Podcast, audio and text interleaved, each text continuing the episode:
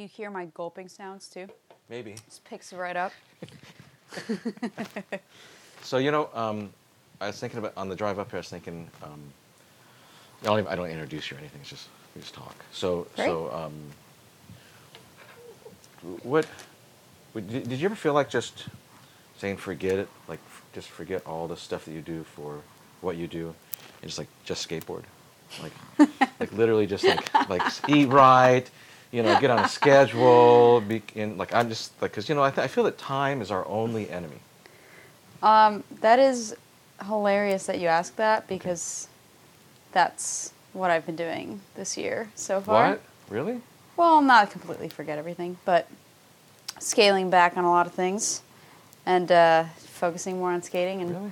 really putting a lot of uh, a lot more into that because um, I'm just excited to have the opportunity and I've been uh, supported by Poland uh, being on their skateboard team Mhm. and it's the first time in my life I've gotten that kind of support for skateboarding Mm. and uh, you know it seems like now now is the perfect chance you know i'm not Uh-huh. exactly getting any younger so Right. i'm just going for it it's kind of my i would i wouldn't call it a new year's resolution. It's kind of just what i wanted to do my whole life just skate. I thought.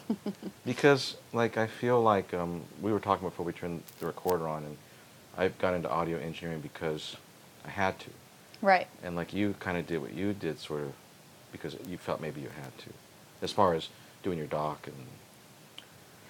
I mean, absolutely because those you know what i had wanted to do skateboarding it didn't seem like there was an avenue for girls and women to do it at the time so um, both underexposed and exposure come from a very selfish place of wanting to skateboard Yeah. as much as i can uh, you know i'm very grateful for the journey and i'm more grateful for the fact that girls coming up today they don't have that issue anymore you know there's Right. so many opportunities Right. and uh, there's a lot of support which happened like almost just overnight. It feels like.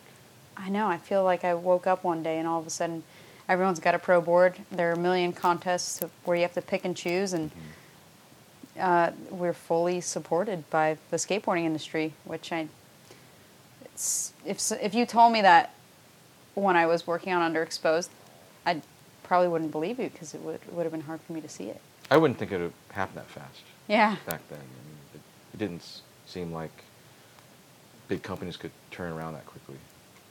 Yeah, so it's kind of amazing. Yeah, I think I think a lot of things have helped, but especially things like Instagram and self promotion and the way in which those things provide measurements to where they can see these companies can see how many girls and women are interested in their products or interested in posts that they do featuring female skateboarders. So they can actually see that it's going to work in their benefit. Whereas before uh, i know some companies tried to support it and maybe it didn't really work out or they didn't approach it the right way. But then it got to a point where they didn't know whether it was worth putting any of their eggs into that basket Mm-hmm. because they didn't know there was an audience there or there was a need there or there was money there essentially That's what really comes has, down what to has it to be, right? Yeah. Money, yeah.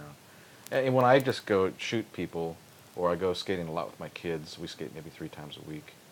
Anywhere I go, I don't care if it's a really simple skate park or a more famous one. There's always girls skating, and um, and like a lot of them, I don't even know who they are. Whereas in the old days, I would always know everybody because there's like maybe 20 in California. Right.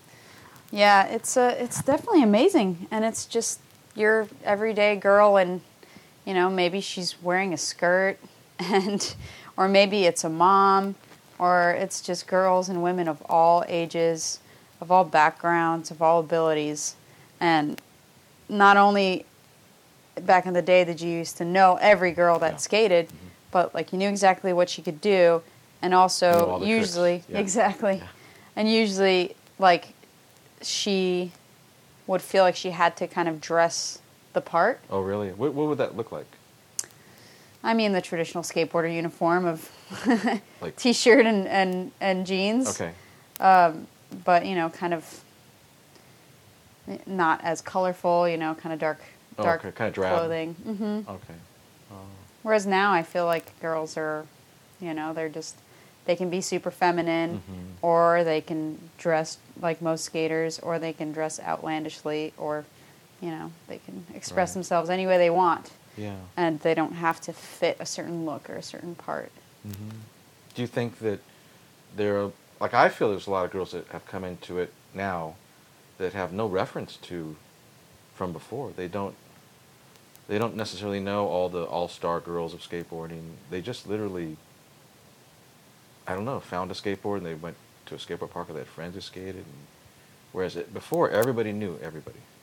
Absolutely. It just, it definitely feels like something that is just accessible to girls now, which it, it always has been, but you would have had to be a girl of a certain um, perception, you Mm. know, to feel what, like what skateboarding. would that be, the perception?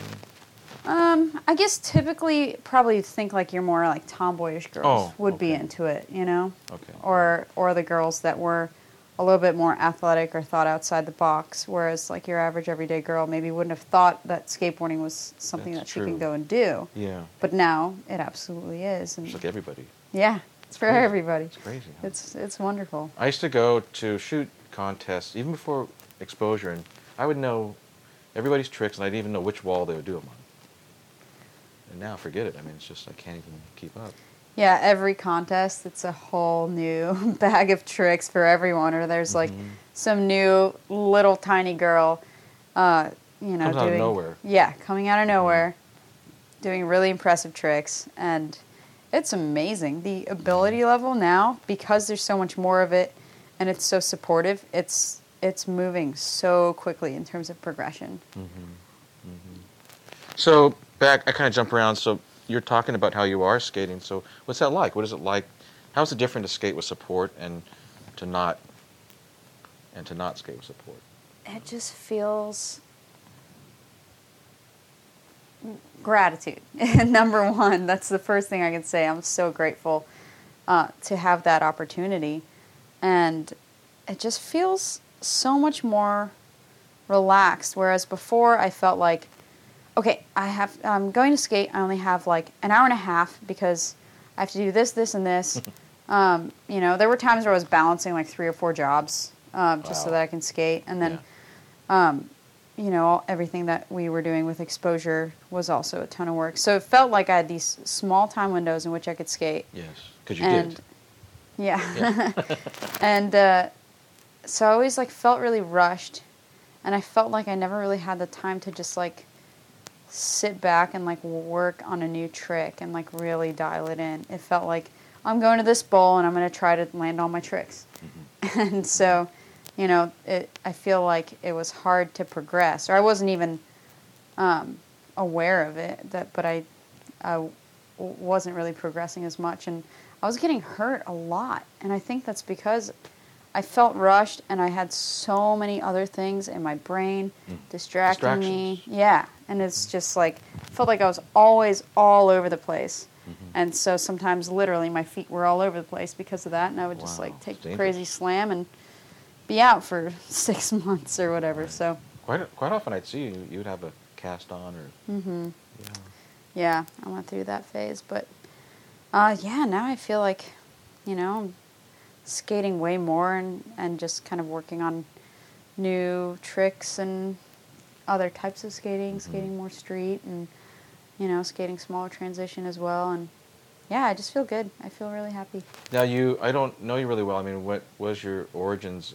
Was it small tranny or park, or where did you start to skate? I started skating when I was living in New Jersey after we'd already moved from Poland. And literally all that I had to skate was um, we would like try to uh, learn how to ollie and do tricks over le- like manhole covers. That's killer, yeah. So we'd find That's a good gap. If you don't know how to ride, that's a good gap. Yeah, so that was that was the obstacle. It's either that or curbs. And on the East Coast, let me tell you, there are no red curbs. No, if No you paint. want a grindable surface, Yeah. you're gonna spend days coating wax onto a curb, waiting for it to melt, and then doing another coat the next day. Uh-huh. and you better hope that the run up is smooth or that the curb itself is smooth when Really? you start. So, had a little curb after some work, and yeah, just mostly mostly flat ground. That's killer. Yeah. So So you remember what kind of deck you had? What kind of trucks and wheels? Yeah. My first real skateboard was uh, an Andrew Reynolds Birdhouse, Uh huh. and I believe I had hookups grip tape. yeah, really awkward. And I think I just had some standard trucks Some and bearings. trucks? Yeah, they were. Well, that was like my. It was, this was First like my real first real skateboard. Uh, I had plastic trucks before that, though, for sure. Uh huh. Um, what kind of wheels you're riding that I was street? Was riding Spitfires. so they're a little softer. I don't remember, but I think they were pretty big, like 58s. So I don't know what I was doing on 58s killer. on flat Get some ground. good slappies with some 58s on. Not a lot of great slappy curbs though. but you know, I made I made Did a you flat spot effort. those um, Spitfires? I wasn't really doing anything flat spot No? worthy at the time. so, but I have flat spotted many a Spitfire wheel in my day, Since then, and that's why I don't ride those anymore. yeah. I mean, they're great. they feel so great, but they flat spot. Yes, so That's just my personal opinion. No, I completely agree with you. Yeah. they really do. Yeah. I guess if you get like a box of them, then they'd be fine. But uh, if they're your only wheels and you're broke, it's kind of a bummer. Yeah, definitely not my not my choice of wheel. Do you think that um, your movie um, did it do what you wanted it to do? Absolutely. The goal was always to show that there are lots of girls and women all over the world interested in skateboarding and skating progressively. And it was meant to juxtapose what the the industry thought about girls and women in skateboarding at the time.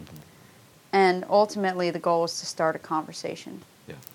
and that happened as soon as the the premiere happened at uh, at Agenda. Mhm. So, you know, it, it definitely got people talking and thinking um, more about women and girls in skateboarding, and that was kind of the the start of that. Um, Mhm. But I think it's not like a huge proactive start, so that's why um, the gears automatically kind of shifted into exposure because Mhm. it's like, oh, here's this whole movie where I complained that there are no events, so Mhm. why don't I just do an event? so, So you had to do the next thing, right. right? I got to do the next thing. You got to do that. That's Yeah. the way you look at things.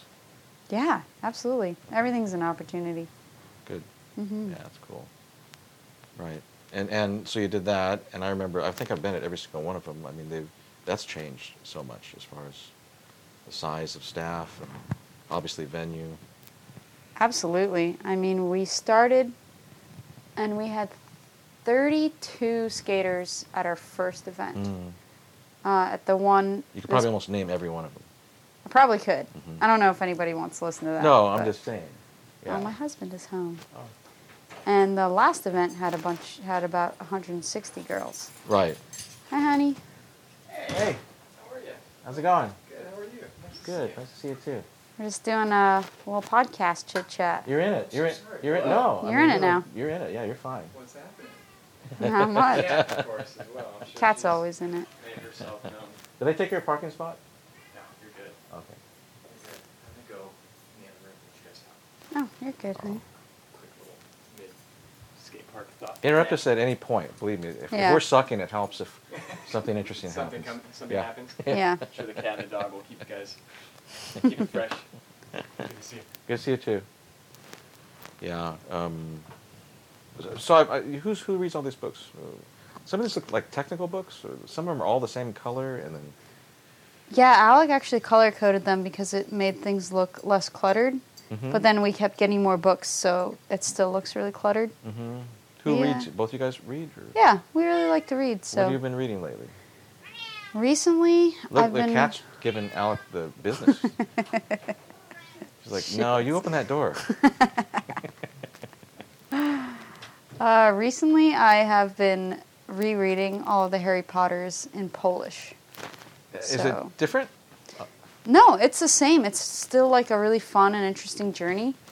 Uh, but Explain I me this Harry Potter thing. I, I photograph um, skaters who live very conservative lives, and I photograph skaters who are like exotic dancers, and they all love Harry Potter. I mean, they get them tattooed on their bodies and all this stuff, and and then I tried to watch the first movie, and I practically fell asleep. Okay, I, listen. You can't base it on the movie. You just Okay. can't. That's not fair. Okay. It's all about the book. Okay. The books are such an adventure. And the movies, honestly, the first four are pretty disappointing.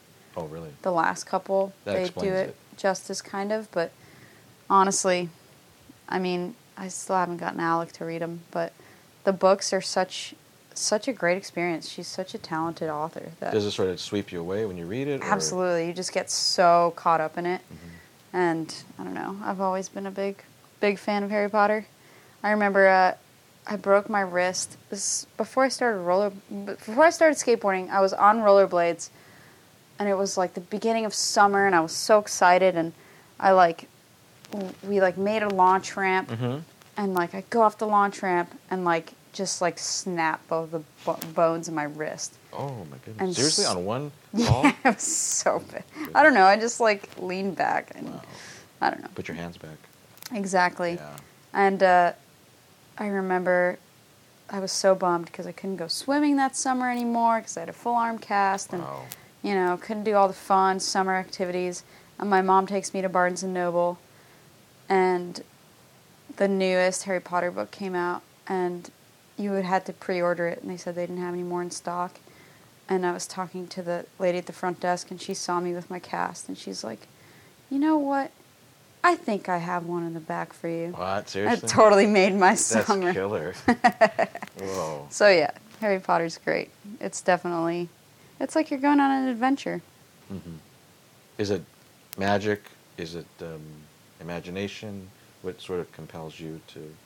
I mean, if just you reread just it, you the love it. story. I mean, I just love reading. So when something is a is a really well written story and you become invested in the characters and their journey and their transformations. It seems real. They seem like they're.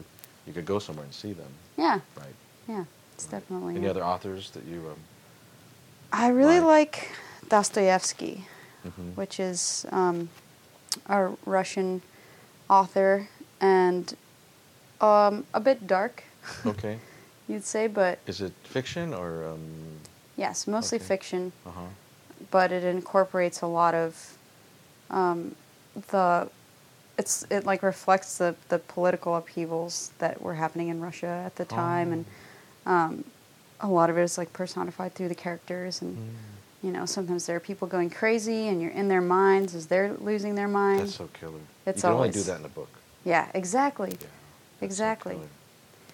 That's why I was always into like uh, like the Stephen King uh, movies Yeah. are great, but the when you read the book, you're like, wow. Which king have you read? Um, I've read well it, Uh-huh. and my favorite's probably Pet Sematary. Yeah, that's a good one too. And Did you ever read Bag of Bones? No, I haven't. It's a good one. It's a good one. I'll put it on my list. He's a great sure. writer. He's a great storyteller. Yeah, he really is. He's so talented. But yeah, that's.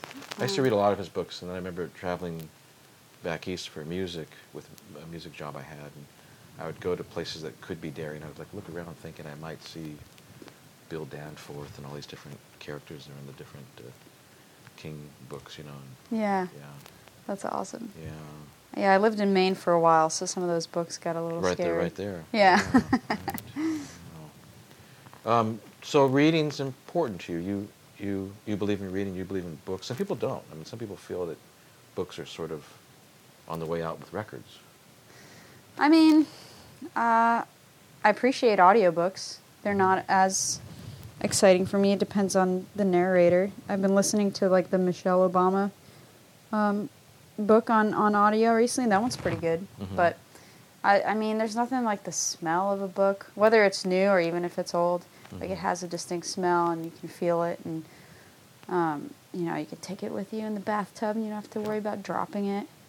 Um, yeah, I, I just love books. I think it's something for me. It's something about words. Like um, I'm a photographer, and but really I'm a drummer, and um, they're both forms of communication, audio and and pictures. But you know, I've never encountered any type of I don't know if you call it media or art or whatever as powerful as words.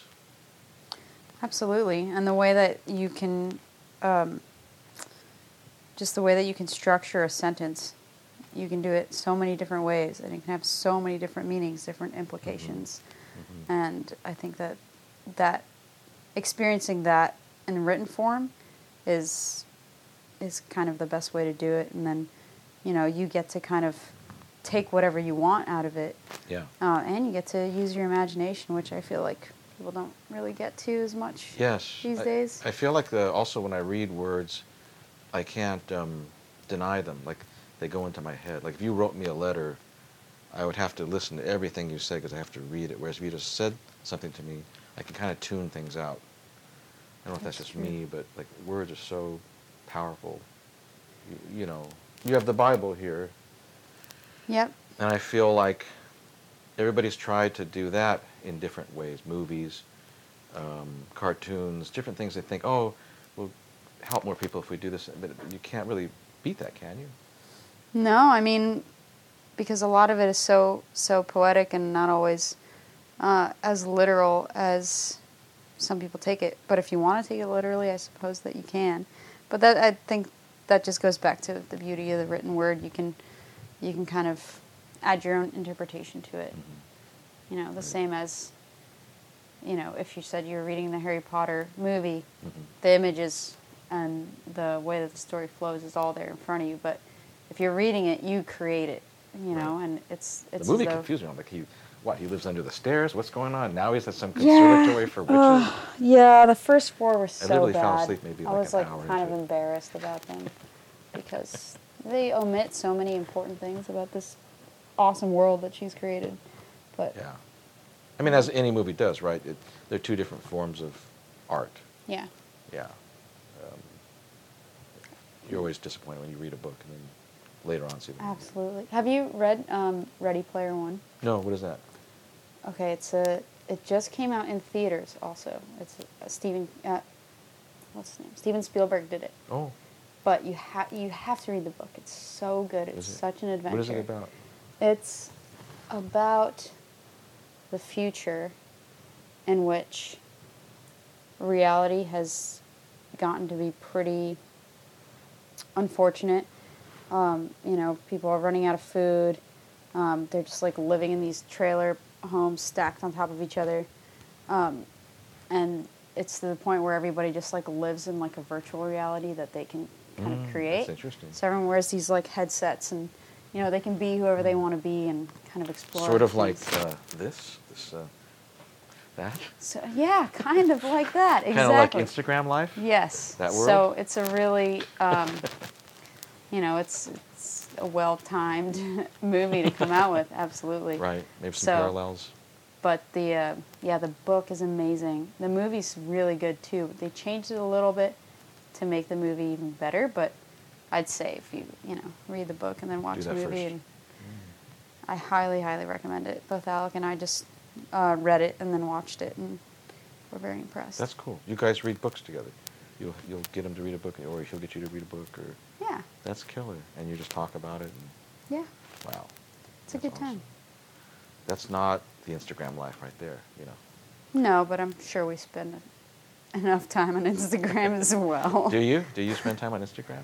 Yeah, I mean, I tried to set that limit recently. Not tried. I did. I set that limit recently. Mhm. So I feel like now I'm spending less time on Instagram.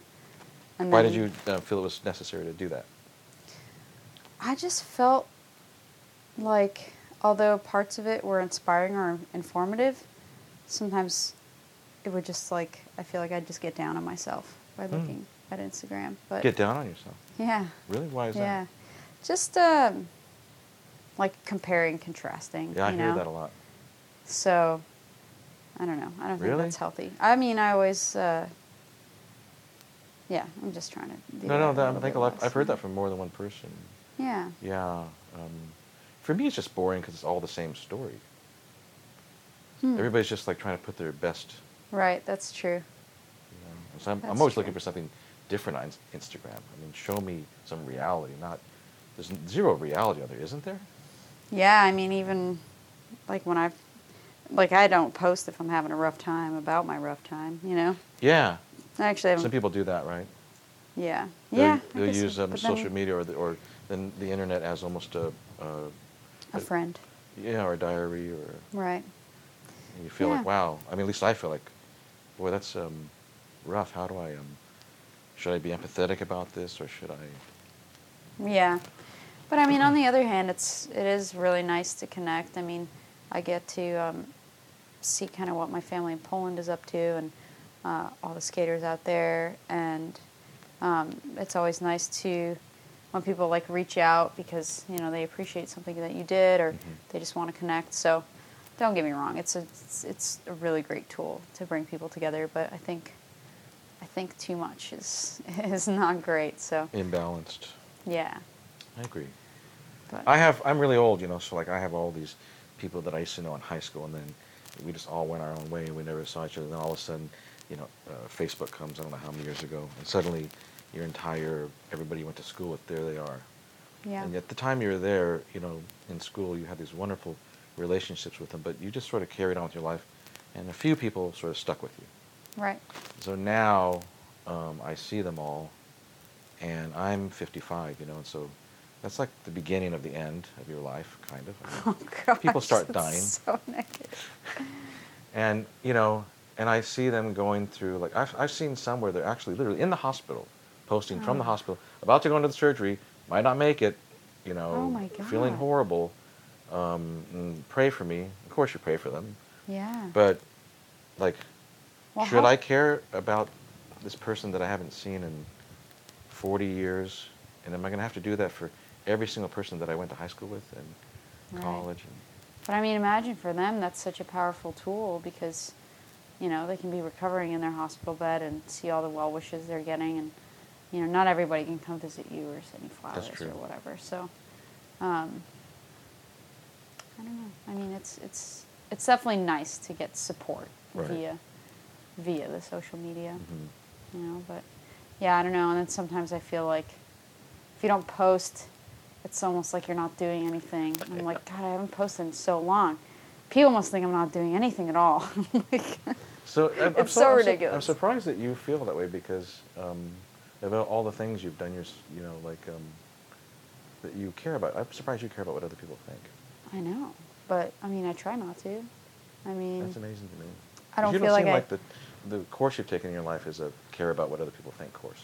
yeah i just mean if you know to some extent if you're if you're putting things out in the public eye on a social media post like you're going to care about the feedback right Mm. So, um, but I mean, I guess generally I'm going to do what I'm doing and I'm not going to do it Mhm. based on what I think other people might think. Right. So, Right. um, But you'd be lying if you said it didn't bother you if somebody was said something that kind of got to you. yeah, of course. I mean, I think that's the way it is with everyone. Mhm. Um, if like if I knew the person, I cared about the person's opinion, yeah. But Of course.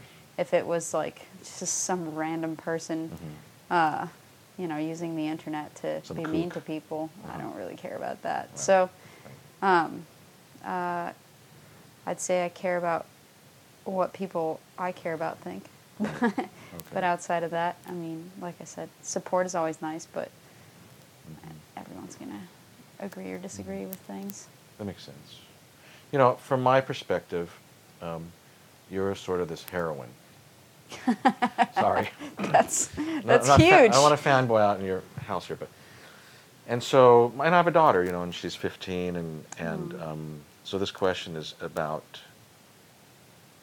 in your life. Was there a time when you could have went another way, or were you just always sort of this person? And I don't know what this person is. I don't know if you're an empathetic person or if you're spiritual or all of it. I, I mean, I don't know what caused you to basically, am I wrong? Sort of sacrifice a portion of your life to help others. Oh, um, I don't think I've ever seen myself as a martyr in that way. But didn't you sacrifice what you could have done with your time the last 10 years to do what you did? Couldn't you have done something else with your time? That would have been more for you. I could have, but I was very pulled to this. I have, mm, I have no, no qualms that I've, you know, maybe taken a path that was less beneficial. You know, I, I see how much all the things that I've gotten to work on have grown, and, and I'm really, really happy about it. So Right. I don't I don't think I'm not really like a what if person. Oh, you're not. Okay. so, but no, I believe that uh, I've just been pulled by my passion, and I've been on a path that I uh, am really, really grateful for. So, um, did I spend way too many hours e- editing in the middle of the night, or um, you know, or insane amounts of stress trying to get an event together? Yeah, but I'm I mean, I'm grateful with how everything turned out. It's Mhm. really cool to to put that time in and put that effort in and see the outcome. Right. So, It's for the outcome that you do that, or do you like the process, or both? um, the process sometimes, but most of the time, it's so stressful that Mhm. it's not that great. It's usually it's just the end result is amazing, and then you know, seeing uh, just seeing how happy people are to like come together at exposure and meet each other. Mhm. Um, unfortunately, those are times I can't really like even be there to experience it because it's so crazy. But Yeah. um, you know, just knowing that people had a good time and it made an impact on them, and it's something that they're going to remember. And you know, for some girls, maybe it was a vehicle for them to kickstart their careers, or you know, yeah. um, I don't know if they think of it that way, but But it's the truth. uh, I don't know. I mean, sometimes I get bummed when I see that people aren't, um, people kind of shy away from it that have kind of grown up doing it. Um, but they don't um, see a need for it anymore for themselves personally, or what do you mean? yeah, I think there are definitely, definitely girls that are in that realm, and and that's fine because it's true, you know. For them, that's the, the Yeah. truth. But to see the, um, for example, our last event, um, a hundred of the girls were all amateurs in the amateur division. That's killer. So, um, even though we didn't have as good of a pro showing as we usually do, just the fact that we have created this thing that is a vehicle for AMs, which don't really have a vehicle in Yes. girls skateboarding, there's still a need there, you know, and that need still needs to be filled. So, it's it's just great to see girls have opportunities that maybe they didn't think that they had, or um, you know, new doors open for them. So. hmm I don't know. It's all worth it, you know. So, so I guess what I'm asking too is that were you, when you were younger, did you ever have a time in your life when you could have went a different way though? When you could have, Um, in other words, I don't know what you did. I mean, you went to school, obviously. Yes. So you could have just worked at Burger King, you know, or you could have just got married. I could like not have just worked No. at Burger Why? King. Why? what, what's family. different about you that that made that happen? Well, Are you saying there's something wrong with people who work at no, no, no, no. I'm just saying that my family would not allow for that to So happen. that was it was a mentoring thing that sort of sort of Well, got, got so- you where you going went. So I come from a, from an immigrant background, Okay. you know, and I saw how hard my parents have worked just so that my brothers and I can have opportunities. Because they had a great life in Poland, you know, they had an amazing life. Mhm. But they knew that if they moved to the U.S., we can have an even better life. So, they're very into their children. Yeah, they're amazing. Yeah. They're like the most selfless people I've ever met. Mm-hmm. So yeah, they sacrificed all that just so that we can be here. Mm-hmm. You know, and it, um, and my whole life, you know, if I came home from school and I had straight A's but one B, mm-hmm. they'd be like, "Why do you have a B?" You know, so they always like that. instilled like this. I've had a few musical instructors that are that way. Right. All or nothing. yeah, exactly. So it I love was. They always instilled like a really intense work ethic in, in me and my brothers, and um, I remember wanting to take time off and skate and move to California. And Okay, so you did have those desires. That could yeah, have, that could have been a, a, that's a all course. I, that's of- all I've ever wanted to do, right? Okay. And and I was almost graduating from high school, and I was telling my mom that that's what I wanted to do, and she was like livid. She was like, "What? You're gonna do what?" And I was like, "Uh, yeah, I'm just gonna go to California and I'm gonna skate." And and then she sat me down. She goes, "Okay, well, uh, how?" I'm like, "What do you mean how? I'm just gonna go." And she's like, "Well, you know, you you have to pay for rent. Mhm. You have to feed yourself. You know, you certainly no one's paying you to skateboard. Mhm. You know, so you're gonna have to work all day. You're gonna have to work these crazy hours just to be able to afford to live there, just to be able to support yourself. Yeah. Are you are you even gonna have any time or energy to skate? And I just looked at her and I'm like, that's a good point. Mm-hmm. And that's the moment where I decided I'm like, okay, I'm gonna work super hard in high school and get a scholarship to uh, a school out here, and that's how I'm gonna move to California. and That's bitching. and skate apparently. But so um, I love that. that was your motivation. I can't believe it That's actually killer. worked. But no, it's it's That's crazy. killer. Skateboarding has been my motivation for everything. Um, so yeah, so I came out to California and and uh, uh, was going to USC at the time, and just tried to balance skateboarding and and schoolwork and and uh, my life just kept going from there. I suppose. What a great story. That's a wonderful story. I mean, that answers my question. and the selflessness, obviously, that's from your parents. Yeah, they're amazing. They're such such giving people. You know, they continue to just. We've all left the house, and they continue just to support us in any way that they Mm. can. Like my dad is coming in in like two weeks Mhm. to help us work on our house. Like we just Oh, bought this house a little while ago. Cool. And he's like, I'm gonna come and replace all your windows. How I'm bitching. like, oh my Wow, gosh, you're amazing. That's rad. So yeah, they're they're they're awesome. Well, you know, I have children, and I was the most selfish person you've ever met. Just arrogant and selfish. And when I my daughter was born, you know, it was so relieving. Life was not about me anymore. Hmm. It was about them. It was such a relief, and I was so afraid of it. Wow. And it was the exact opposite of what I thought. But it was a relief. That's It was a relief. And I, I tried to get my friend who's a famous actor to have kids ever since my daughter came. You gotta do this. It's most amazing. People don't get it if you don't do it. You know, you have to do that. So your parents are obviously that way. Yeah. you know. It becomes all about your children, and that's a relief, not a burden. Sounds really scary. Really? That was my next question. so Are you guys scary. thinking about having kids, or Well, we're very happy uh, raising this dog and this cat at the moment, and uh, we're kind of working on on ways that we want to move forward and things we want to do. Um, so you have these things you want to do before you have kids, so that you're ready to have kids, either financially or emotionally or career-wise? Like, because I'm telling you, as an old it's person, so funny that, that, as know- soon as you get married, people are like, right? Sorry. "When are the kids coming? Where are they?" I'm telling you, you got to do it when you're younger. Because I did it when I was like in my 30s and 40s. You know, 30, like I was, I was pretty old, and you, you have to do it when you're younger because you can skate with them, you can snowboard with them, you can surf with them. You know, you, you, you there's a certain, a certain amount. It's, money is important, but the energy is more important. I'll take your word for it. I'm just, just saying. Your, the look on your face right now. I, if I was photographed, I have to take a picture of you at the end of this, but it's, I love it. So, Uh. yeah, it's just a question. I, when I, I did one of these with Lizzie, and I said, I, I said, well, so you and Axel should get married and have kids, and she just, you know. Can you imagine how good No big deal or anything. Yeah. no, but if you if you ever do it, it's definitely better to do it sooner than later. That's the last time I'm going to say anything about that. Well, I That whole- appreciate yeah. the advice. Yeah. Thank you. sorry to No, sorry to be a butt in ski. You're fine. Um, but that's great. So you basically it was skateboarding.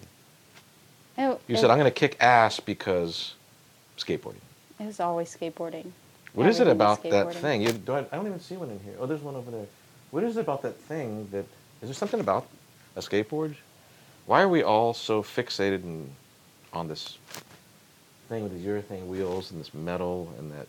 How could this have so much control over our lives? you literally could have done anything with your life, and Oh, I'm so lucky that I picked up a skateboard. I mean, it just gives you it just gives you so much. It gives you a sense of purpose every day. You know, whether it's something as simple as landing a, a new trick, landing an old trick, or just going out and riding around. It gives you a whole community, a global community of friends. You can literally, this has happened to me before.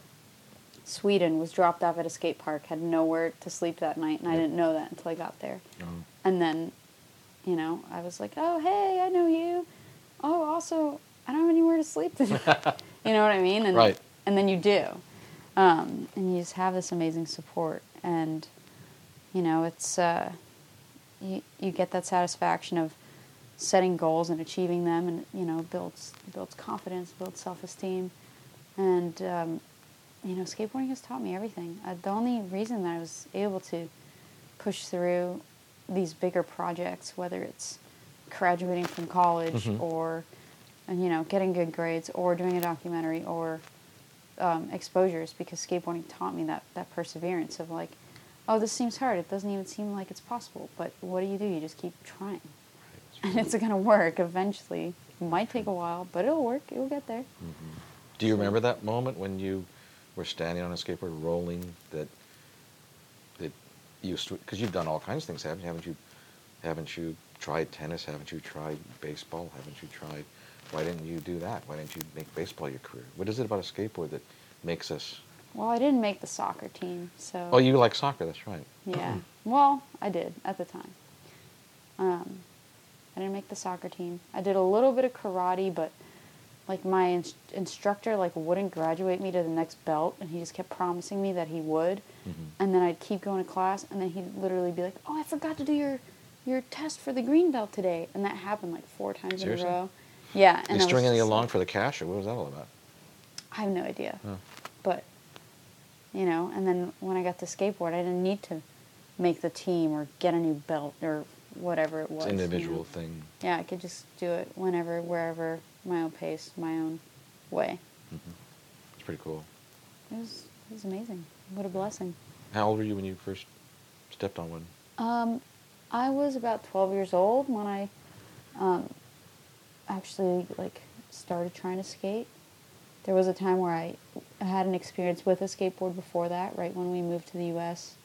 My brother uh, got a Goosebumps board um, from my dad, and he would kind of ride around on it, but then I would steal it and I would like ride around on my knees, and then he'd be like, "You can't use my skateboard because you don't even do it right." And I was like, so from that point on, I tried to steal it every opportunity I got. That just roll helped. around on my on my knees and you know, concrete rushing uh, at your face, Yes. and it was just so liberating. And uh, there's a certain freedom there isn't there yeah, something about it and then one day we're coming home from the park, me and my family, we get into the car, and my dad goes to reverse the car. We just hear this loud crack. oh I'm like, what was that? And sure enough, it was my brother's skateboard. He snapped his board Just Oh. snapped his board, and I remember him that evening playing with the two halves in our room, just crying. I'm like, what is he crying about? And of course, it was just like my brother didn't respect his board, so he wasn't going to get a new one. sure So I didn't see one for free. years after that. Yeah, Yeah. they're definitely not free. yeah So for years how many years I think it was like four or five years until I saw another skateboard. wow And it was just my friend riding down the street, and I looked at him and I'm like, oh my God, how do you do that? My brother always said that I couldn't. Can you please teach me? So now you're at an age where you felt more comfortable standing on it, and and Mm-hmm. then you got on one. And did you know at that moment that this little thing under my feet was going to basically control my life for the rest of my life? No, I did not know that at the Mhm. time. I just Yeah. was excited to ride down the driveway Right. and uh, to do what my friends called a side manual, which is when apparently you lift up your wheels on either the toe side or the heel side of the board. Oh, you kind of snowboard it, sort of like a rail. I have no idea. That's Uh-huh. just what they called it. And I was like, oh, That's killer. Side Did you slide to, or did you just literally sort of did the car sideways thing? like the car sideways thing. Oh, that's killer. Just down like a little driveway. But Mhm. I don't know when the moment was that I knew that that's what I want. No, actually, I do. It was the moment that I saw Lyn-Z Adams Hawkins at the X Games. Mhm. Like we accidentally stumbled upon this women's vert demo, and we just the X Games were in Philadelphia, so my parents like took a day trip. We were always into watching like Yeah. You know, all the motocross and snowmobiling or whatever it was at the time Mhm. uh, at home. And then when they were coming to um, Philly, which was only two hours away, we went and saw it. And we were, I think we were gonna watch like men's best trick vert. Okay. And then my friend and I were just kind of walking around the arena, and then we see someone else like skating the vert ramp. And then we get closer, and it was like four or five women. We're like, oh my Who was goodness. who was on that ramp? It was Lyn-Z Adams, Yeah. it was Mimi Knoop, it was Cara Beth Burnside, Yeah. Jen O'Brien, and I want to say this other woman named Candy. I, oh, I heard really people talk about somebody. That was about it, though, wasn't it? At that time. Yeah, that was it. That was. I didn't know, but um, that was basically the women's vert scene at the time. Yes. And uh, we were watching Lyn-Z, and we're like, "Wow, she's so good. She must be like 25." And then they announce on the speaker that she's like 12. We were kind of far away, but they announce that she's 12, and my friend and I look at each other and we're like, "We're 12. We could do that." That's killer. Really. And that was it. From then on, I was like, And she "I'm was obsessed at your with event this." year. She was, and uh, I talked during the skating, um, because she was just there as an MC, and you know we had this big beautiful vert ramp, and she's amazing at skateboarding. Um, you know, even though she's very very busy these days, Mm. it does not show when she skates. She still is super just fluid. She's way Like- up there too. Yeah, and I'm like, Lyn-Z, skate to the contest. I will MC, please. and she's like, I don't know, I'll think about it. And sure enough, I, I get there the day of the vert contest, and she's warming up on the ramp. I'm like, Are you gonna do it? Are you gonna do it? She's like, I don't know. And then like Kevin Staab came over, and he was talking to her, maybe trying to talk her into it. Mhm. But she was clearly blasting like two feet above everyone else's airs, She and was, yeah. just she hasn't She has a big like, smile on her face. yeah, she was so stoked, and she hadn't really been skating because you know she's Really, she uh, just dropped in and did that. touring, and I mean she skates I think at the Nitro Circus things, but Yeah. you know she's touring and full time mom. That's you know that's a lot. So Mhm. I don't imagine she gets to skate a lot at Vert. Right. Um, That's true. So I don't know. That's it was just, it was amazing seeing her skate again. I think I, I I shot her that day, um, you know, at your event, and then the previous time I shot her was at least ten years ago at the combi when the combi was plaster. Oh yeah. Yeah, and she was there um, pre. It was like a pre Pro-Tec pool party session. Duane Peters was there and Salba and her. Wow. Yeah, and I was just there, probably skating, and then I would break my camera out because I'd get too tired to skate, but I didn't want to leave. So Right. that's how I kind of got to start to shoot again. You know, I used to shoot back in the day, like in the '70s. And then around 2000, that's when I began shooting again for that reason, That's awesome. just to hang out. And um, yeah, and I shot some shots of her, some some video, I believe. Yeah, she's she's so good. I think she's gonna be skating more these days. That's what I've heard. But it's killer. keep my fingers crossed. Yeah. Are you guys? Do you guys have similar personalities, the two of you? Me and Lyn-Z? Uh huh. I don't know. I don't know if I know her well enough to say. Mm. But uh, um, yeah, I have no idea. Mm. All I know is she's super nice and she's really outgoing, and um, it's been great to hear her on the mic and all these events. She's uh, really good at what she does, and um, yeah, she's just rad. So, so did, did, did the uh, skate industry? You said that everything happened that you wanted to from the movie, and did you know? Do they get it now? Do they get uh, women skateboarding? Yeah, I totally think that they get it. You know, Mhm. there's still. I mean, there's still like the they are still in control. Who's So they? that's the all the um, that whole boys club that started everything and has Did you hear what she just said? Right here. Is he part of the boys club that? I No. applied to the girls' club. They You haven't did? let me in yet. but I know what you're saying. Like, I'm not going to name any magazines, but one of the recent big magazines out there Yeah. put out a mag, and and there are there's some diversity in it, but zero women. Oh, really? Cover to cover. Right. And I personally like to see more of a commitment in terms of some type of percentage of coverage. That Are they in denial because it? I go skateboarding with. I was telling her that I go spa- skateboard with my kids like three times a week, and I go to any park and there's like girls or I don't even know. I used to know every girl that skated. I knew every trick they did on which wall they did it. And now, how many years later? Six, seven years later, there's so many. It's like half the park is girls. at It's this not even a Mhm. thing anymore. Yeah, it's, Yeah. yeah. exactly. It'll be nice to see the, the, um, the coverage start to Catch up with that. Yeah, catch up with the, the reality of the amount of people who are skating. And it's Mhm. silly because it's such a huge market too. Mhm. But I do think they're a bit blinded by their the old school model of uh, of a singular progression ceiling. instead What does that mean? um, well, I, I don't know how well I can speak to it because I'm a dude, but I think that that for me one of the coolest things about meeting Amelia and getting someone involved with the scene is watching skateboarding happen again in Yeah. a new, different way. Yeah, it's true. You know, It's you get to watch a new ceiling of progression get pushed. I got you. By a, yeah, by. It's like a whole new Dogtown, a whole new. Yeah. Yeah. Yeah, absolutely. And it's Mhm. not like it's happening a second time. It's like it's happening. a- No, it's a new thing. way. Yeah. It's really cool. So, Mhm. but I think that they're still uh, blinded by the thought that that their readership is not interested. But there's a huge market. There is the, the female readership is there, but I don't know. Yeah. It's, it's kind of sucks, but it's getting there. That's for sure. Right. It's an undeniable thing. I mean, you know. Yeah, and I don't think that they're denying it, but I think, you know, they're still kind of calling the shots from their perspective. Is there a purpose uh, to that? Ego? Really? or just the, the I don't know. Just I used to the way it was. Well, we're just guessing, obviously. Yeah, I think people are just used to the, the way that things were, and it's a lot of uh, similar people in place. But honestly, I mean, everyone is growing and evolving and changing their approach, and um, and you know, I don't I don't want to say anything negative because there's so much growth and it's changing all the time. Yeah. So we're constantly moving forward. I, I think there's still a little bit of work left to be done. I think there's still a little bit of like the tokenism, like, okay, we have this girl. Now, like, that's it. Like, we don't need any more girls. Oh, right. Instead of it being a complete thing, it's sort of a novelty. Yeah, so it's it, it feels a little bit that way, and, and sometimes it, it feels like, is this just going to be a trend, and then it's going to be, and then it's going to be over. Go back to the you way know? it was.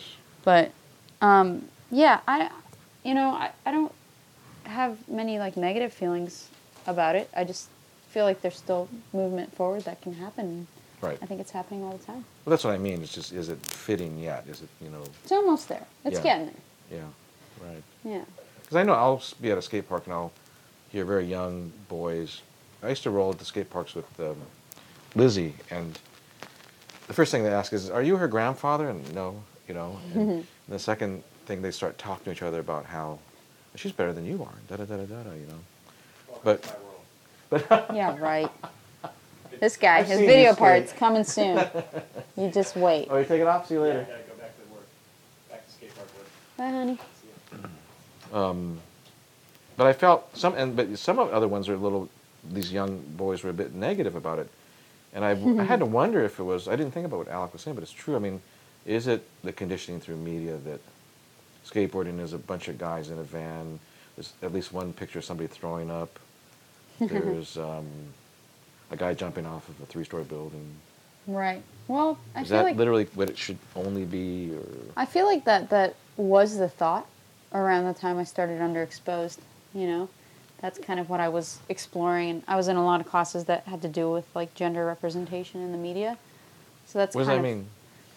Well, for example, we would look at um, Sports Illustrated versus like Sports Illustrated for women, and Yes. um, all the women they weren't really like presented in action whereas the guys they're like their sweats like pouring down their face and they're like making the the game winning shot or whatever It was just the sport. yeah whereas the woman is like you know she has to be a little bit more dressed up clearly he's wearing like makeup and you know maybe just kind of like showing off the product or or wearing something cute and um, it was a much more um, passive way to um, represent these female athletes versus representing them the way that they should be represented, which is They're trying to marry sex into the marketing. For sure, That. yeah, for sure. Uh-huh. So, but I feel like so the those kinds of um, analyses that we did in, in class are what made me think more about what you know how skateboarding portrays itself, and you know in a lot of ways it is still uh, the dudes and girl in the van and uh, probably throwing up and jumping off three-story buildings, but Mhm. it's also you know the little girl in a pink helmet doing a front feeble. Right. So, Right. Some of the some of these really young girls are um, doing things that they seem to have larger vocabularies than some of the older girls. Yeah. It's Pretty- because, I mean, I feel like some of us, except for Lizzie, we were kind of brought up with the concept that there was a, a ceiling.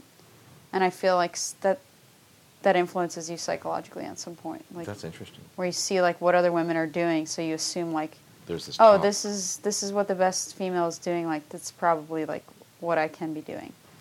versus you know looking at a different way, which you know, like I said, I feel like Lizzie kind of broke that barrier and she kind of pushed through and. Um, Yep, it's because of Lizzie that there are these tiny little girls blasting huge they and doing technical tricks. And I've heard even complaints. I'm, I I wouldn't name any, but I've heard complaints from very, you know, girls that are high up there in the, the competing status uh, of some of these younger girls that they shouldn't be um, in certain contests because they're too young. They say that it doesn't look the same. It does look different. Um, I don't think that all the younger girls have like a kid, little kid style. I think Mhm. some of them are really, really powerful. Um, you know, like I don't think Brighton ever had a little kid style. She was Mhm. powerful right out of the gate. Right. Uh, and uh, that new girl Kokona from Japan. I remember. There's no little kid uh, No. uh, style in I there. I saw her know? first at one of your things, and yeah. Yeah, I was like, who is she? Where'd she come She's from? She's amazing. So, Yeah. I mean, it does look different when like a littler person is skateboarding, but I mean, it's all in the name of progression, so it's all, um, it's all impressive, you know. Yeah. I mean, if anything, I find it inspirational. Like, if a tiny little kid can learn this trick, why can't like an old woman like myself learn this trick? Old woman like yourself. I love that. Old woman like yourself. That's right. So uh, here's the last question. Um, you know, what's the future hold? Skateboarding, Yeah. That's it. skateboarding, and um, You're interesting the way you answer questions because you, you know, did did did exposure, which was this. I'm gonna use you know. exposure is still very much in in full force. Okay. So, No, no, I'm just saying. But it started off as a sort of like, uh, not enemy, but it was it was um, like a little ragtag team. Uh, you you had a belief of a thing that could be, and then it did you did you become that thing at all that you were fighting against? Are you a part of it? Is this why you're very careful about how you answer things? I like to be careful about how I Were you always that way? things. Were you always sort of careful about how you answered? You know, you don't want to offend anybody, and I definitely don't want to offend anybody. You know, I feel like.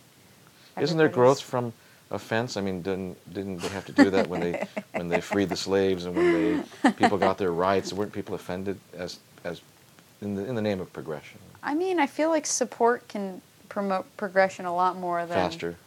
Um, yeah, a lot more than offending people. You know, everybody is contributing to growth of everyone else, and and everyone is moving forward, and everyone's doing their best, and Right. um, So so you don't feel that that happened that ex, that exposure became sort of part of the thing that it was fighting, not fighting, but trying to bring light to. Well, the amazing thing is that it feels like we've reached the goal that we set out with. Right. I could I could see that. What, so like- how does that? What do you do then? Uh, well, now we're, you know, uh, me and my co founder, Leslie Cohen, we're working on developing more for the girls that uh, need more support, which is the girls that are just getting on board through, you know, Skate Rising, and Callie Kelsey runs that. And, you know, women's clinics, because now there's so many more adult women that I meet that are like, I want to skate, or I want to skate, but I don't have anyone to skate with. Yeah. So more clinics and more um, areas of support in that way. And then uh, this year, we're working on a different type of event that's mm, uh, more focused on the AMs Oh, because killer. the pros have a crazy calendar now. Like last That's year, true. they couldn't. Like most of them couldn't make it to our event because they're busy.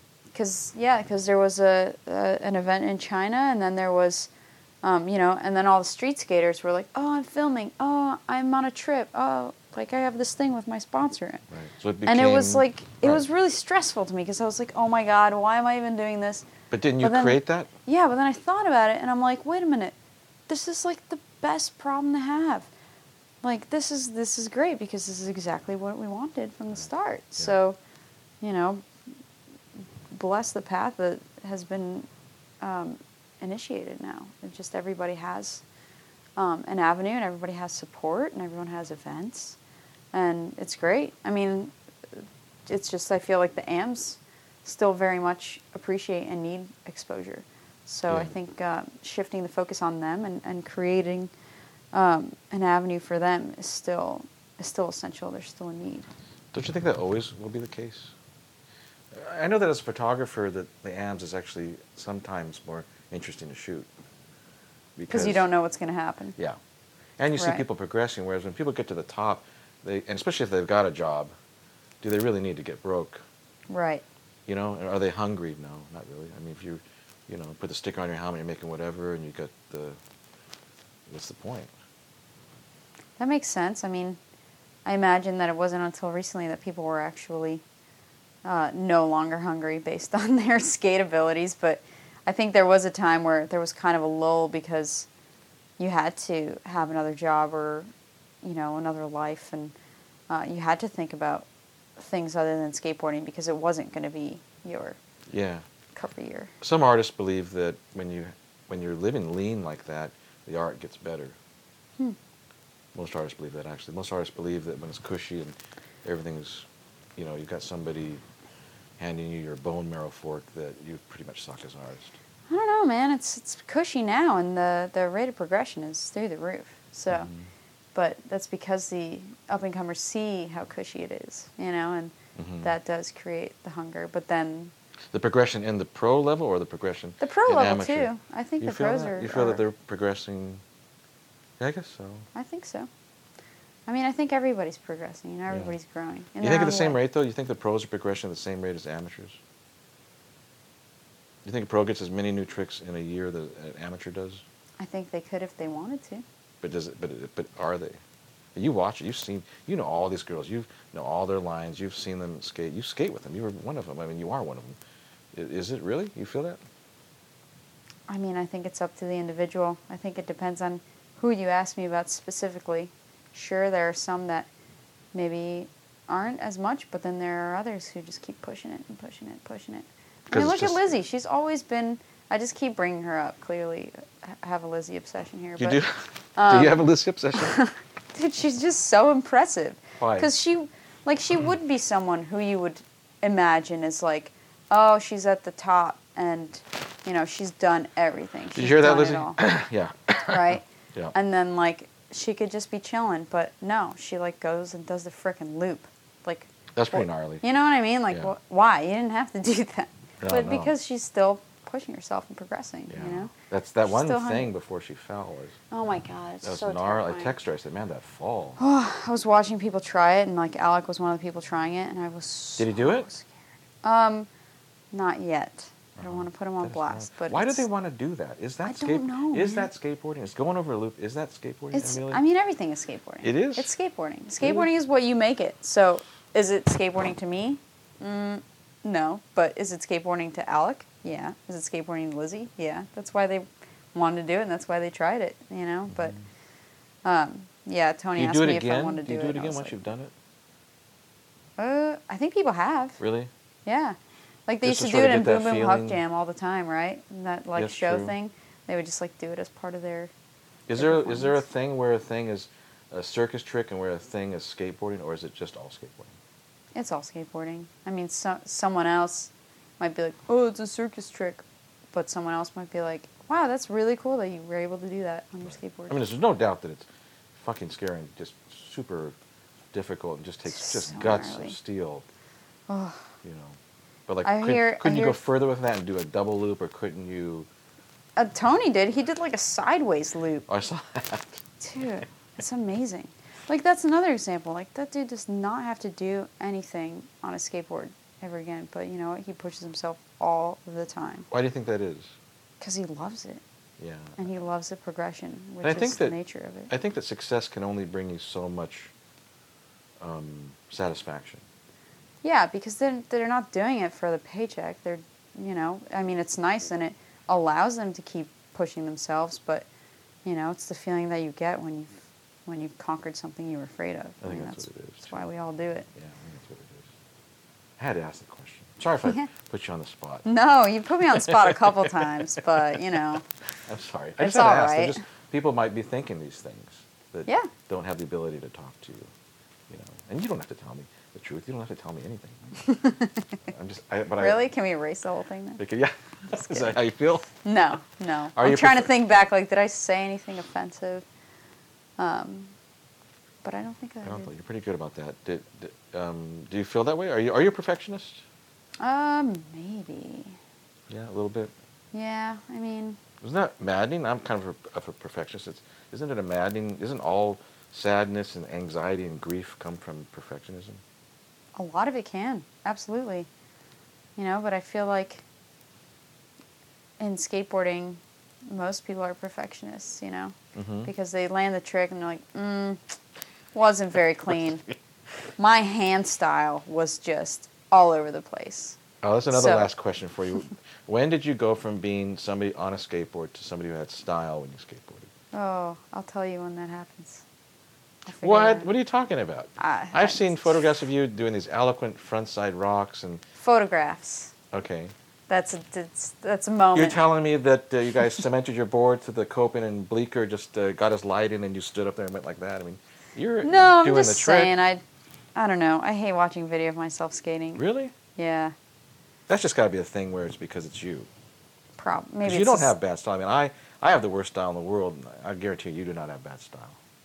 I'm working on it. You know, I mean. How do you do that? So is, is that is that kind of phony? Are you you're like what are you studying different people's style? You're like looking at should my hand be like this or should my hand be like that? No, I mean it's like obvious things. Like I like I'll do like a little hand jerk when I pump sometimes. I'm like, well, I don't really you? have to do that. Yeah, because you know what I mean. So like, keep your arms more relaxed, or like maybe you would look better if you put your foot here or lifted your leg a little Could you possibly be sacrificing your balance or maybe other things in the name of style? Mm, well, I feel like my attempt to rewire my brain to do tuck knee frontside airs instead of stink bug frontside airs Ah, uh-huh. might be putting my. Are you doing tuck knees now? I do them like maybe 10% of the time. it's so hard to rewire an old trick. Do you have to? I, I'm really old, so I imagine if I ever did a tuck knee, I'd have to first learn stink bugs, then secondly, go to like yoga classes for about two years to get flexible enough. See in that that's position. that's the thing. Like I'm a flexible person. I do a lot of yoga, but I think a lot of it is psychological. To um, I've hurt my MCL a bunch of times, the back Okay. on the back leg, Okay. and that is that's that. that's caused if you do that internal rotation, which is exactly what you want to do in a tuck knee. And for years, all my physical therapy was about keeping that leg straight and out, without the the kind of what they call the valgus like inflection Okay. of your leg moving in. Okay. So I feel like I'm literally like pushing against something that's tied to like trauma of my leg that I've had MCL Absolutely. sprain like four or five times. Absolutely. Yeah. So I freaking hate the way my frontside airs look. I love the way they feel, but yeah, tuck knees. I mean, and then your foot has to come off the board. Yeah, a little bit. You have to get the edge of your foot on there instead of the whole foot. That must be kind of weird. Again, I, I'm, I'm only asking from, you know, conjecture because I've never done one. Or, Right. Yeah. Well, I mean, everything is muscle memory, and when you're working against a very uh, ingrained muscle memory, it's a it's even harder to, to battle. right. That makes sense because medically you're trying to. Yeah. Yeah, right. Yeah. But no, I mean, like I said, so those are some of the ways which I try to work on style. So I don't feel like it's phony, but to your other question of like, are you putting things at risk? Maybe on a subconscious level, I feel like I am. So mm-hmm. you are that's my excuse for stink bugs. change. I mean, you're a radical skater. I remember the first time I saw you skate was at one of the was at Encinitas, I believe, on the vert ramp, and you just go for it. I mean, it sort of was scary to watch you ride. Like the the way you rode, um, it seemed. That's what I mean. You don't have good style when it's scary to watch you ride. No, that's the bitchin' style, dude.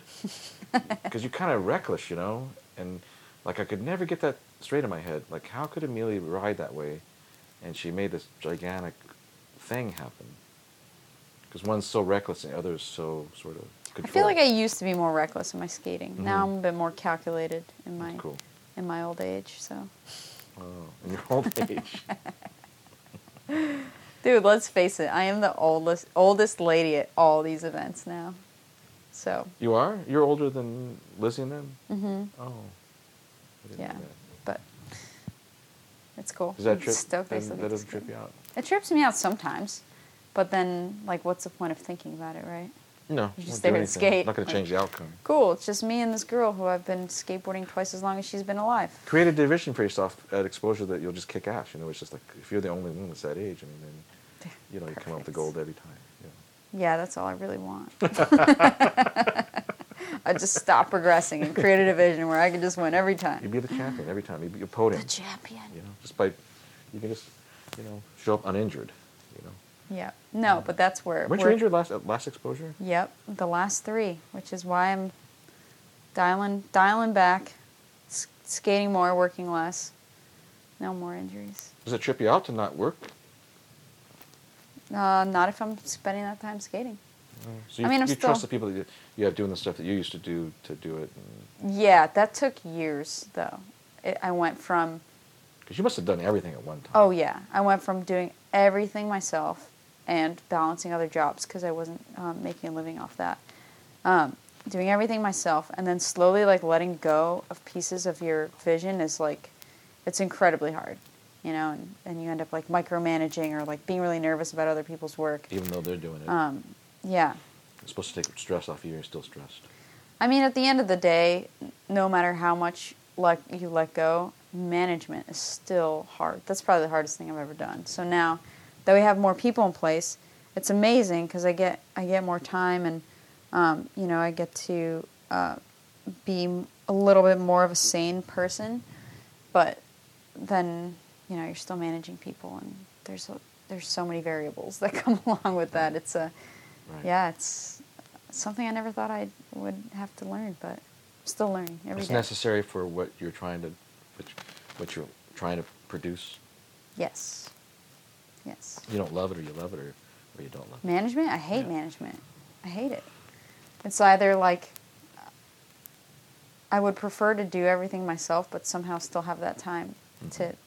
be relaxed and skate and do my thing Mm-hmm. um, you know but it's just because you know you have a vision of what something's supposed to be or supposed to look like and you just you make a lot of assumptions that like a that person cares about the outcome as much as you do which is the hardest one because they never will Mhm.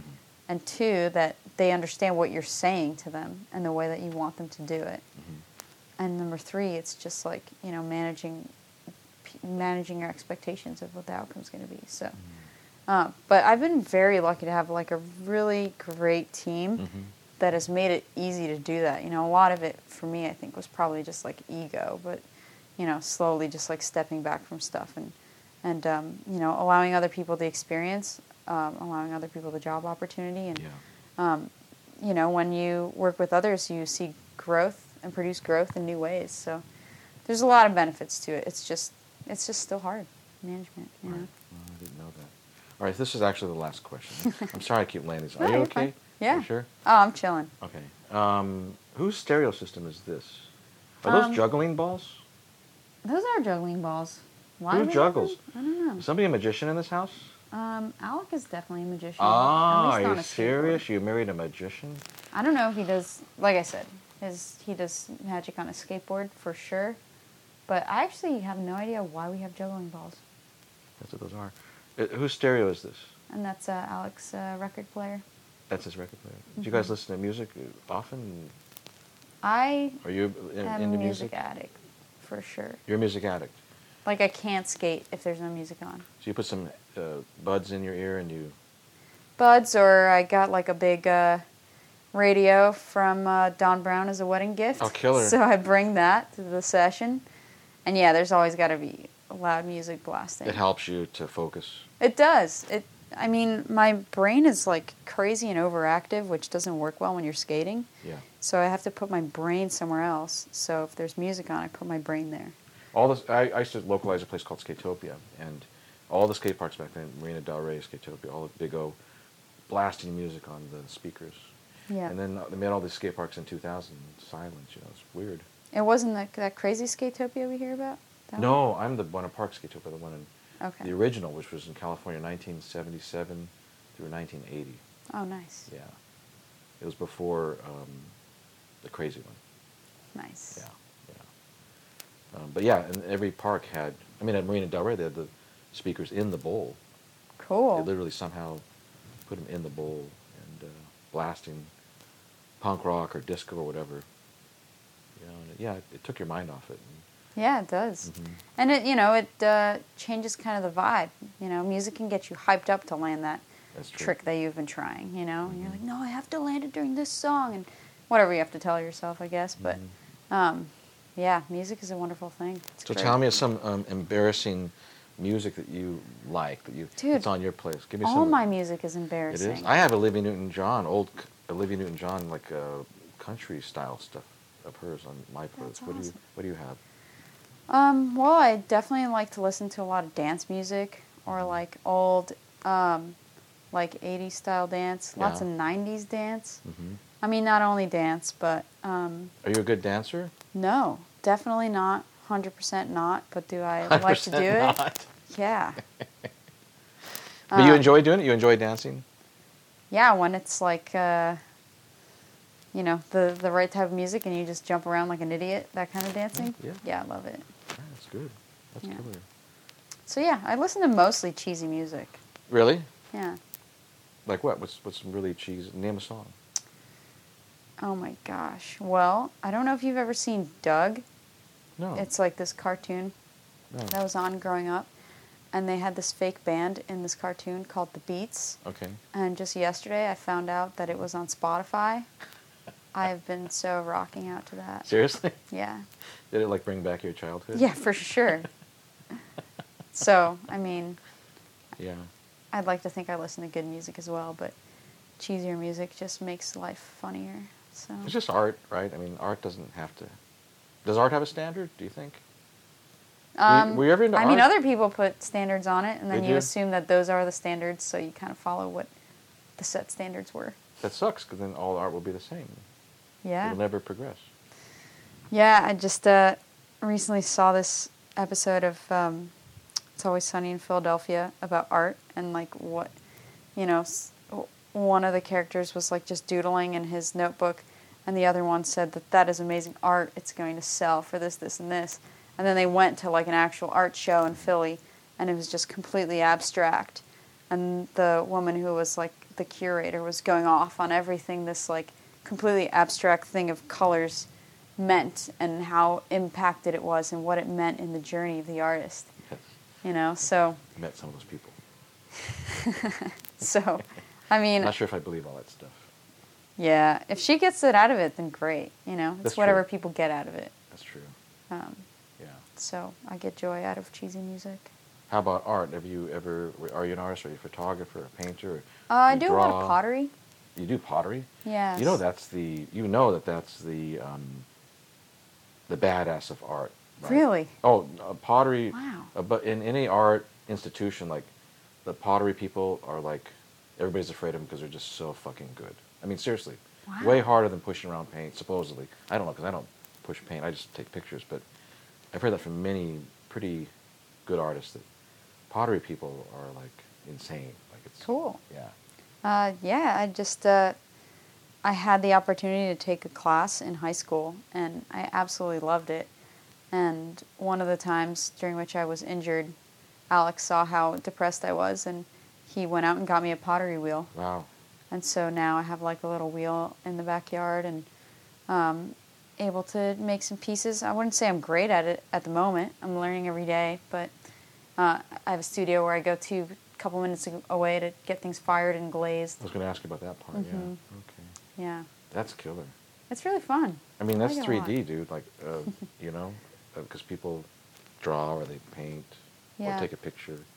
And I'm like a practical person, so it's nice to like put time and energy into something, and then you can drink coffee out of it. Mm-hmm. Right. So That's killer. I didn't know that about you. I don't think I've ever seen on your Instagram you, you know, hitting the wheel. I would post stuff on the story, I think, but hmm never like. What's better, the story or the? I don't know. Is I the get, story just the new Instagram? dude. I just get nervous to do like a real post these days. Why? It just What's a real post? Tell me that. feels like it's supposed to have so much weight behind it. I yeah. don't know. Should be very important. Oh, very it's gotta be like really good. It's gotta be shot well. Uh-huh. You know, it's gotta be like the perfection. But the story's like a little bit more of like the real stuff. I have Isn't- no idea. Isn't the story what Instagram used to be? Casual, like. Yeah, it used to be casual. Yeah, the story's definitely more casual. So yeah, I haven't done like a real post in forever because I'm like, I don't know what to do. Lizzie told me that um, you're not supposed to use a real camera on Instagram. That you're supposed to use your crappy camera on the phone. She had, she said she was somewhere with some famous photographer and she wanted to do something for Instagram and she didn't let him use his shots. She made him take it with her camera because What? because she feels like that doesn't belong on Instagram. Like a I mean, if it's for the story, I agree with her. But if it's for the real post, a real post. I love that. well, it's like those things are worth money now. You know what I mean? It's Isn't like there's weird? so much weight on it. Like, ooh, how many impressions? Like, ooh, 58% men and you know, whatever percent women. Like, who knows? Right. No, Yeah. you're right. I mean, people make a ton of money off of posts. It's crazy, yeah. Yeah. I mean, But- it's more. It, so, what about print? Is print still important? Uh, I mean, I used to get Transworld magazine every month when I was a kid. Now, I don't really look at it as much. Why? But I'll go to like Thrasher's website or whatever. Okay. I don't know. I just, I think maybe if I subscribed, which I probably should, then I would. But it's interesting. It's just, it was really funny. I, actually, Alec got like um, some magazines um, as a part of his Christmas gift. Mhm. And he's flipping through it. He's like, oh, this is like Instagram, but you can hold it. He And- said that. Yeah. And it, He had I mean, not. He had not been familiar with the magazines. no, he hadn't. He just. It's it's funny. Like his that's where his brain went. He's like, oh, this is similar to th- scrolling through Instagram, and that's why he shared that thought with us because he was like, oh my god, you guys, what is happening? So That's cool. yeah, it's funny how that works. But Hmm. yeah, I mean, print as far as books go, I'll always back it. Magazines, I have so much appreciation for all the uh, work and time and effort uh, that goes into curating them. So I certainly hope that they're getting a good readership still. There's, but they're just not as convenient as uh, your phone. I mean, it's just like shopping. You know, a lot of. I don't know if you shop at stores. No, I hate going to stores. I freaking hate it so Yeah. much. Sorry. Right. Strong opinions here. Now we're getting to the podcast. so um, yeah, and and uh, a lot of people your age um, don't have any perception of or any want to go to a store. Like I feel like retail is just like done, isn't it? Dude, I hate Aren't they just really open for people my age who want to go into a guitar store and like buy a guitar as opposed to? I feel like a guitar would be different because you have to hold that, you have to feel it, you know, Mm-hmm. um, and you're in like a musical space. Mhm. But like whether it's clothing or, um, I mean, food, you still have to go and get food. Why? Why? Why do I have to go look at the eggs? I already know which kind of eggs I want. Well, you don't That's need true. eggs, but or tofu or vegetables. As long as it's fresh, you know. Trust me, I hate going, Yeah, right. but it's the most I think those guys. definitely cost effective. my belief, go. my conspiracy theory is that the food industry is so powerful. They've somehow slowed that whole internet thing down. I don't know why. They ma- Maybe. they make money on either side of it. That could be true. Yeah. I'm not sure, but yeah, I, I hate going to stores. I just hate it. Right. It just it feels so inefficient because you you don't know what they're going to have and you don't know if they're going to have something that you want. So you're just looking at stuff and then you don't know if it's going to fit. So you have to take the time to like put it on and like You're like me. You, you hate trying on clothes. yeah, I hate it. But why? You're, you, you know, perfectly fit. I was always a husky kid, so for me it was a whole different, you know, trauma. That's why I hate putting on clothes. Why do you hate putting on clothes? You put it on, it fits, take it home. I mean, I was certainly a husky kid growing up. Oh my god, there's a giant hawk. Look, stand up. It's right through the window. It's huge. Where's that? Wait, stand up, stand up. You'll Oh. see it. Right there, right there. You see it? Oh, how beautiful. It's huge. Oh my god, that is Keep the beautiful. cat inside of it. Thing. Yeah, that's exactly why the cat doesn't go outside. Yeah. You have a lot of those up here? Yeah, but I've never seen one that size just like chilling in our pond. This before. place is so Big Bear-ish. Have you ever been to Big Bear? Yeah, That's kind of a Big Bear thing about it. that's uh, this I like that. That makes sense. I love your house. Thank you. We love it too. We're stoked. We bought it a couple months ago. Really? Yeah, Awesome.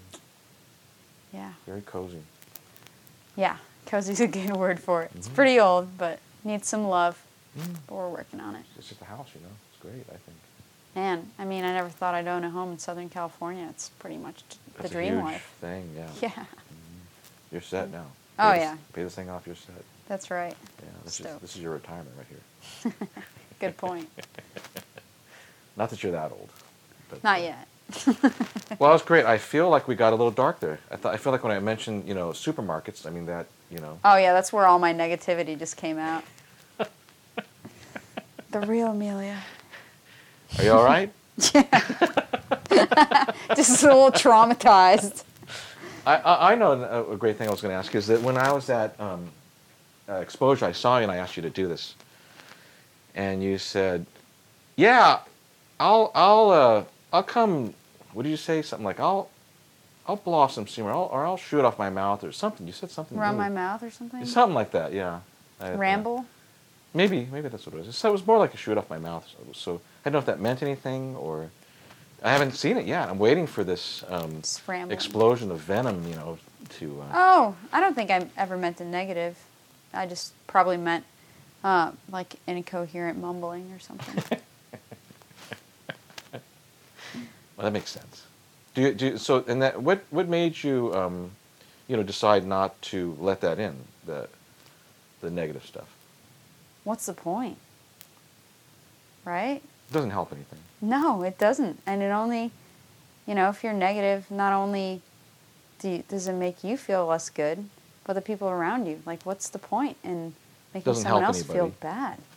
But if you can make people feel good and excited about who they are, and what they're doing, that's awesome. Because then you feel good because you just made someone else feel good. Did So- you at some point in your life make a conscious decision to be that way? Um. Hmm. Because you could, be, you, you know, most people aren't that way.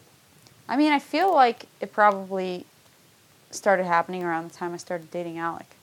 He's one of the most positive people I've ever met. So you're saying I'm like life. a few years short on this podcast. I should have talked to you like five years ago. I would have. It would have been a dirty, dishy.